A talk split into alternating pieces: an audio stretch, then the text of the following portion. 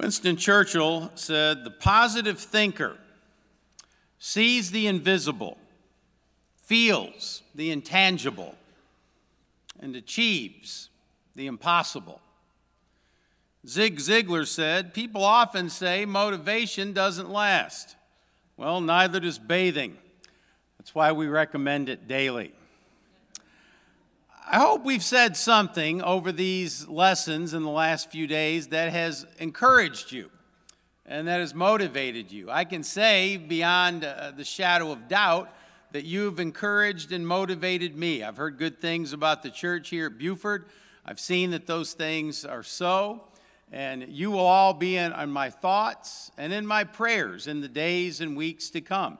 Uh, I'm already looking forward to my next return trip here, which supposedly is next month. Uh, there's a preaching conference with the Jenkins Institute called Better, and that's going to be taking place on a Monday and a Tuesday, I believe.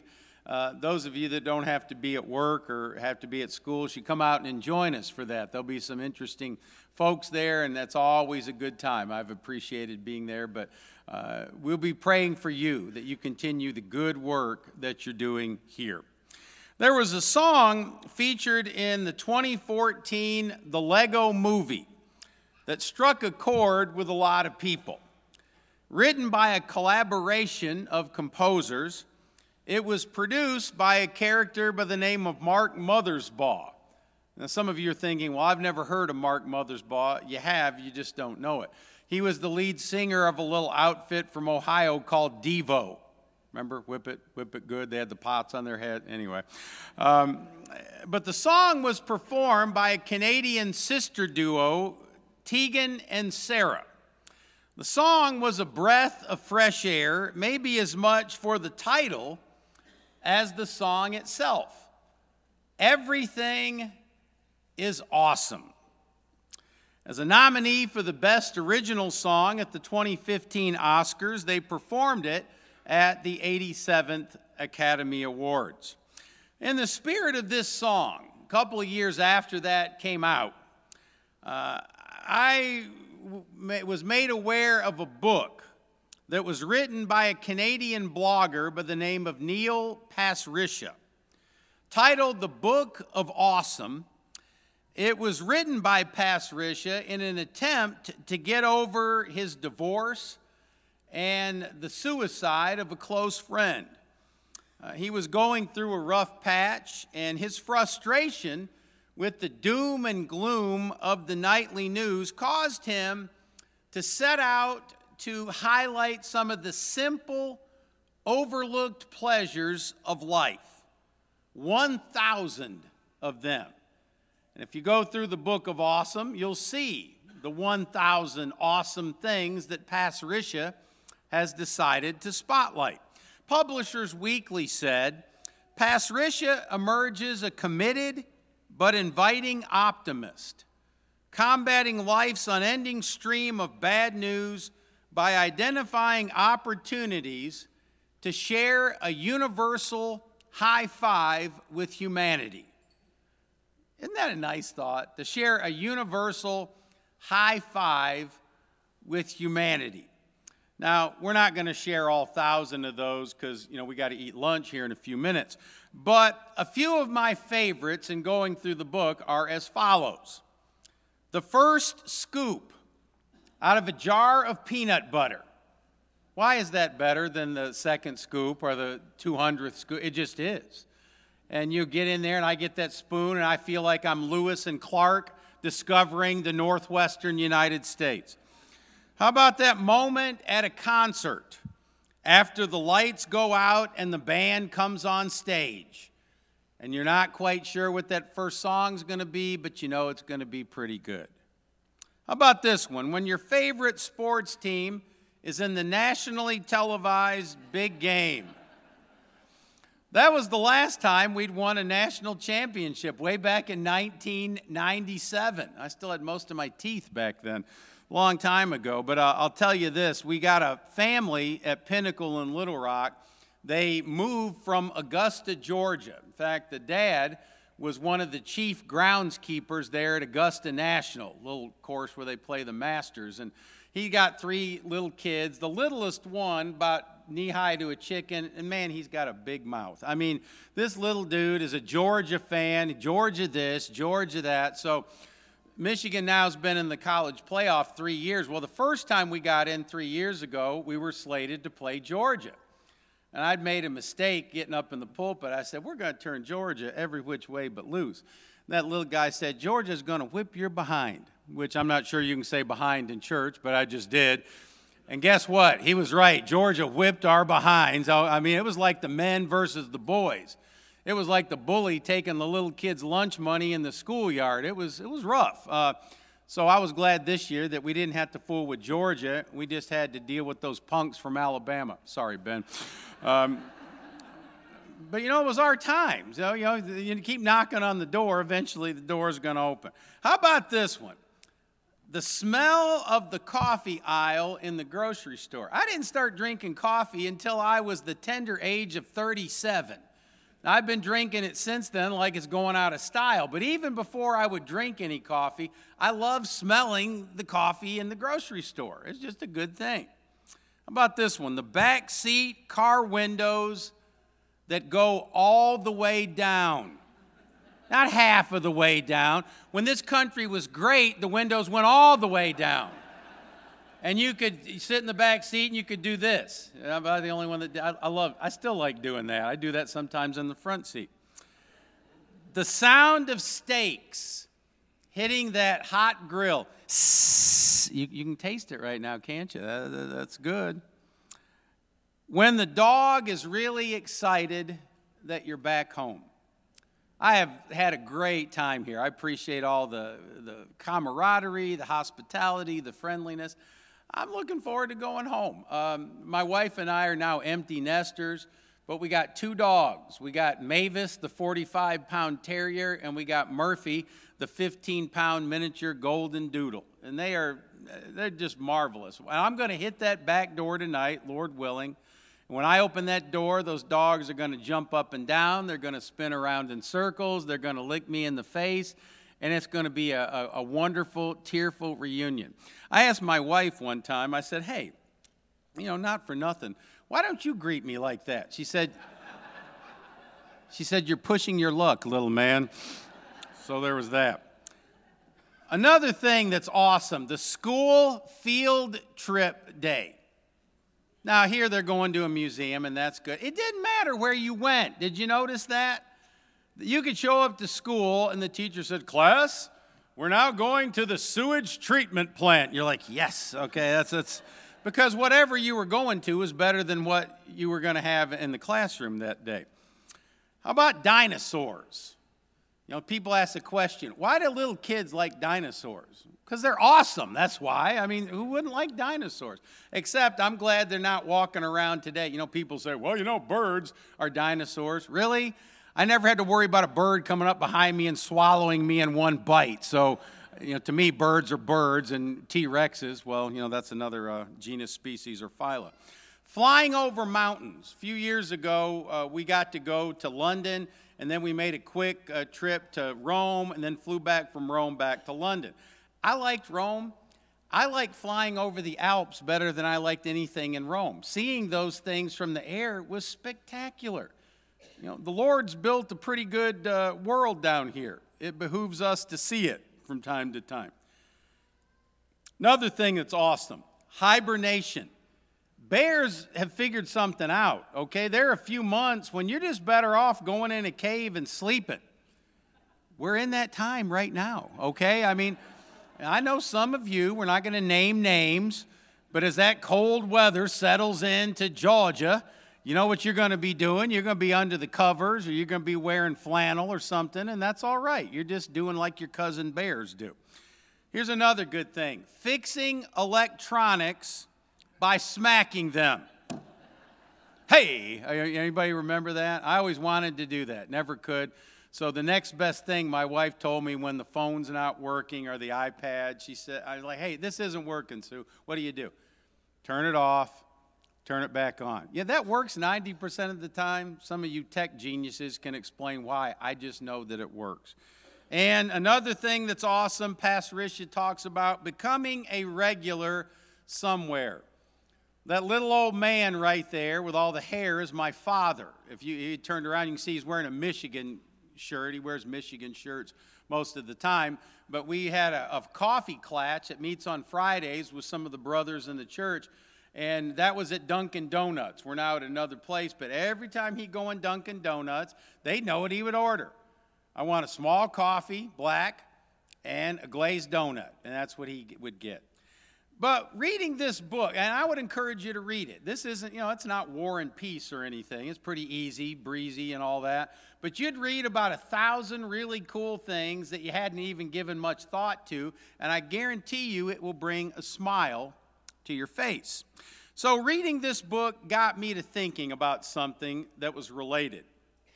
What are some of the often overlooked, simple pleasures of being part of God's church?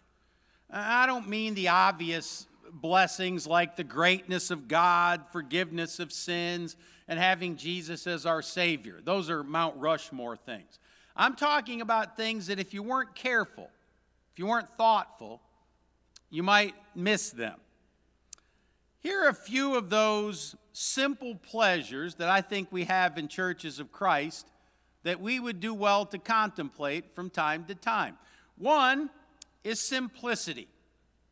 Simplicity. The church, at its essence, is simple, it's not complicated. We don't have any denominational headquarters uh, even though those people in Searcy, Arkansas think that they are the headquarters, they're not. Um, but the church doesn't have any denominational superstructure or anything else. It's just simple. Uh, Longfellow said, in character, in manner, in style, in all things, the supreme excellence is simplicity. You know, kind of like the debate of books versus Kindles. The basic, simple thing will never go out of style. I'm a bit of a, of a bookish type, and about everywhere I go, I take the Kindle with me. I like that because I got about 2,000 books on here. But you know something? you got to power it up, you got to charge it up. I heard someone say something I thought was rather foolish. They said, you know, in a few years, books will completely disappear. No, they won't. You know why? Because they work. They're simple. That's why. And some people say, well, you know, in a few years, the church might not be here. Nonsense. Acts 2:42 puts it better than anyone could. They continued steadfastly in the apostles' doctrine, in the fellowship, in the breaking of bread and prayer. At its core, at its essence, the church of Christ is simple. We worship God, we commune together, we teach and preach and practice the same thing that the early Christians did. And in the restoration movement, the notion is to restore early Christianity. Now, some religious historians uh, take shots at us and they call us primitives.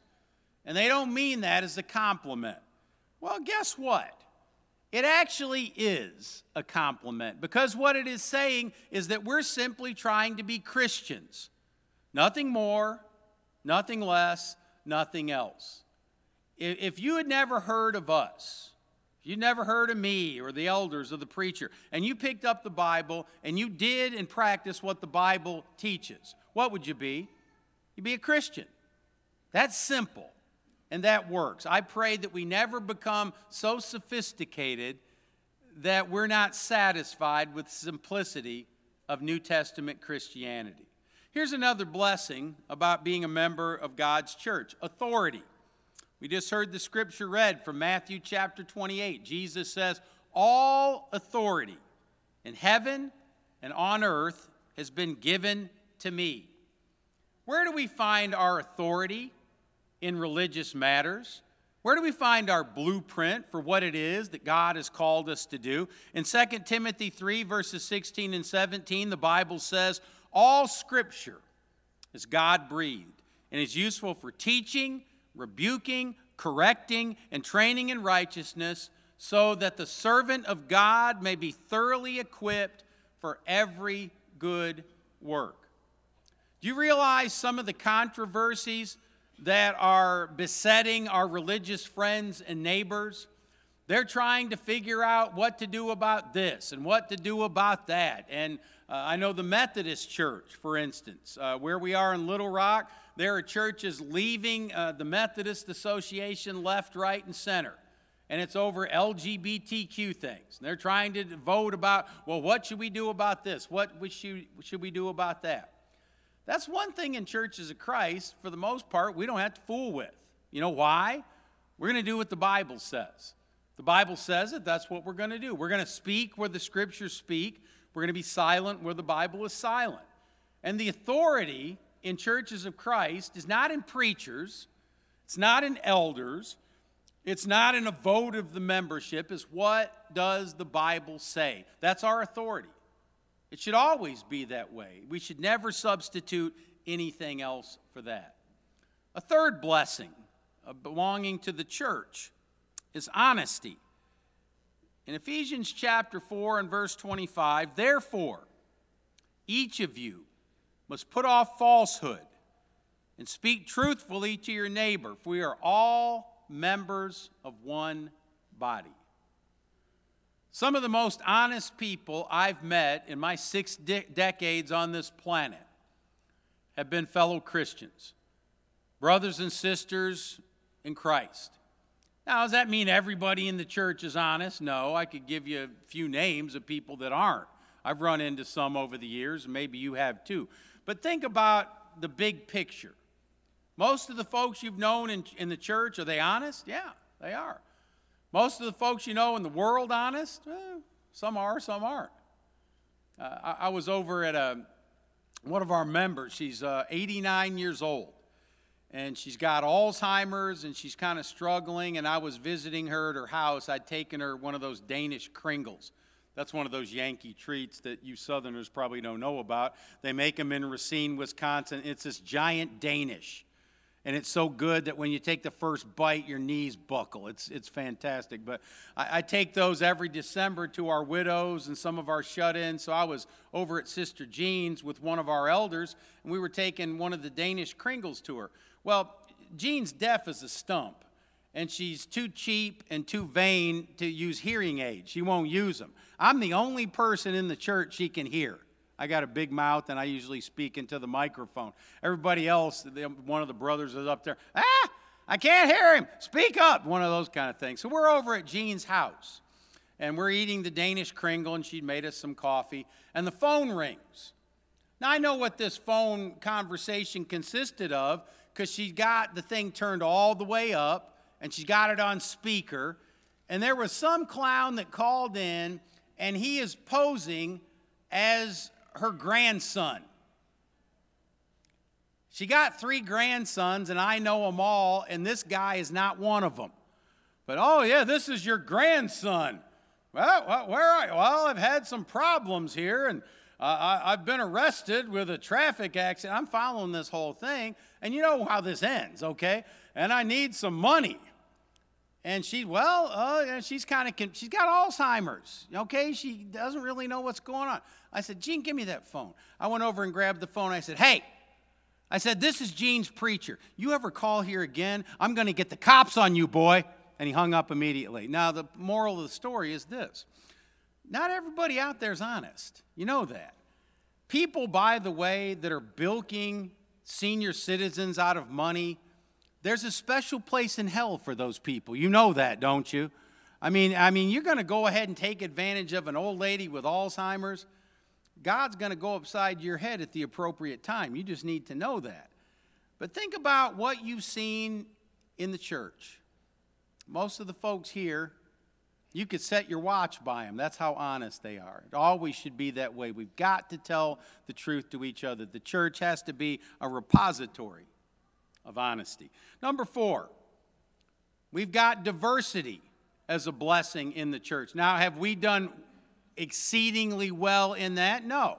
Our country hasn't done exceedingly well with that, but I'm thankful to see that the ice is melting and that progress is indeed being made. Ephesians 2 and 14 puts it this way He himself is our peace, who has made the two one and tore down the dividing wall.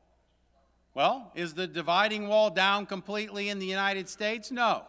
Is the dividing wall torn down completely in the church? No, unfortunately. But here's the thing we can do something about that here and now. Where I preach at the Pinnacle Church of Christ in Little Rock, we're doing something about it. We are setting out in every way to making sure that that congregation is for everybody young, old, rich, poor, black, white, native, immigrant, whatever. We want you here. The church is for all. Now, that hasn't always been that way because old attitudes and prejudice and racism, those things are hard to eradicate. They exist deep down in the human heart, and you've got to push back on those things. But if you look at Ephesians chapter 2, this is what you see.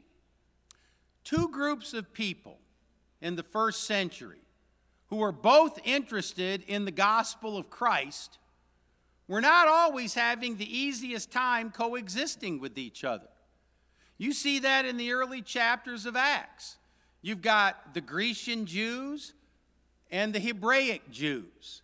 And there was a controversy that they thought that some of the widows belonging to the Grecian Jews were being ignored, that they were being neglected. So the apostles stepped in and said, Look, Choose seven men from among you, full of wisdom, full of the Holy Spirit, and handle this situation. That's the way that we've got to deal with those kinds of things.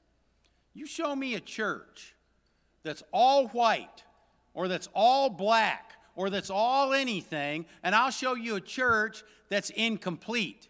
I'll show you a church, they're not hitting on eight cylinders, they're hitting on two cylinders because the church was made to be one. It's made to be a place for everyone to be involved. What does it say about Jesus? He took of the two men and made them one new man. He tore down the dividing wall that was keeping people apart. If we're going to be faithful to the call of Jesus Christ, we better start practicing the diversity that the New Testament preaches. Number five, We've got the practice of humility in the Lord's church. As God's chosen people, clothe yourselves with compassion, kindness, humility, gentleness, and patience. I went from preaching at one of the 10 largest churches of Christ in the world to starting up a congregation that didn't even have a building. We had to rent three different spaces.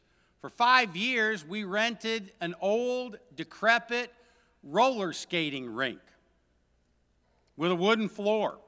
And I had several people come up. When I was a teenager, I used to roller skate here.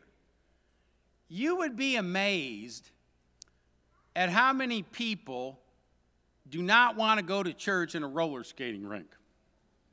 They just don't. I mean, it's not, this isn't even really a church. What are you guys like in a tent?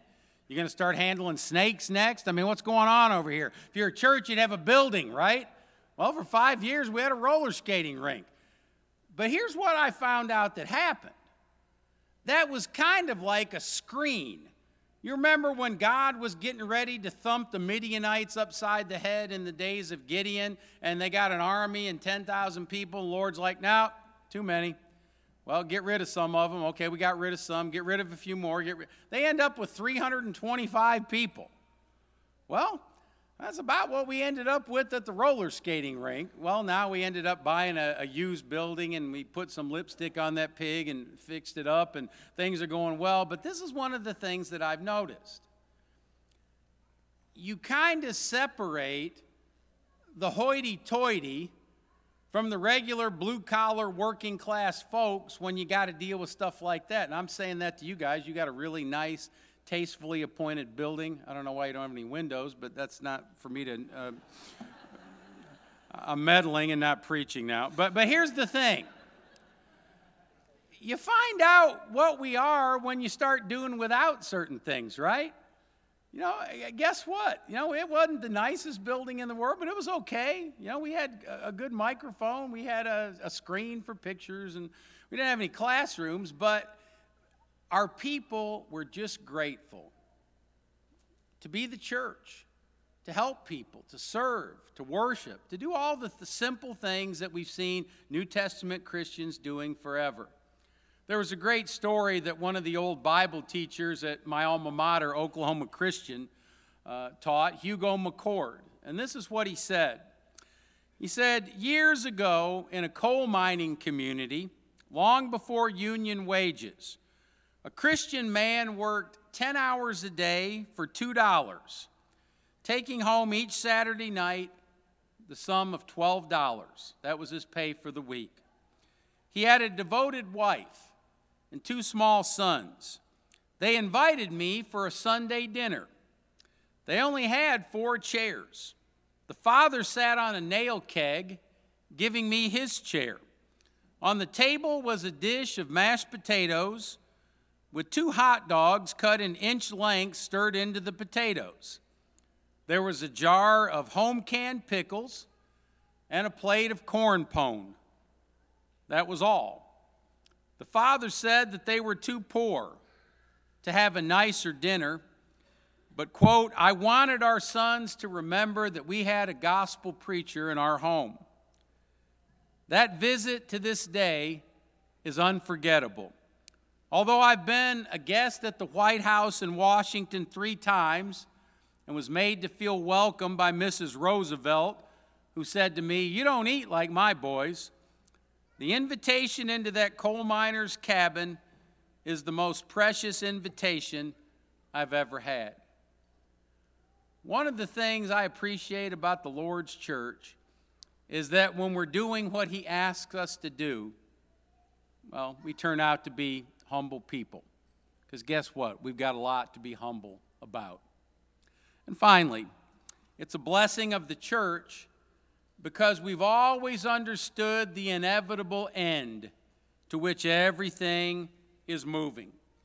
Hebrews 9:27 is likely tattooed into your brain as it is into mine. It is appointed unto man once to die and then to face the judgment. Since I've been old enough to have any kind of a conscious recollection of anything, I've understood that truth because I had parents, I had teachers, I had elders, I had deacons, I had preachers that instilled that truth in my mind. I've understood since I've been old enough to understand anything that this life is but a dress rehearsal for the life to come. This world is just getting us ready for the world to come you do understand that a lot of people in the world, an increasing number, they don't see it that way. I read this from an author by the name of T.C. Boyle a few years ago in the New York Times. He said, So just dying slowly, not getting hit by a meteor? My dear fellow, we all put our heads down, don't we? In previous generations, there was purpose. You had to die, but there was God and literature and culture would go on. Now, of course, there is no God, and the species is imminently doomed, so there is no purpose.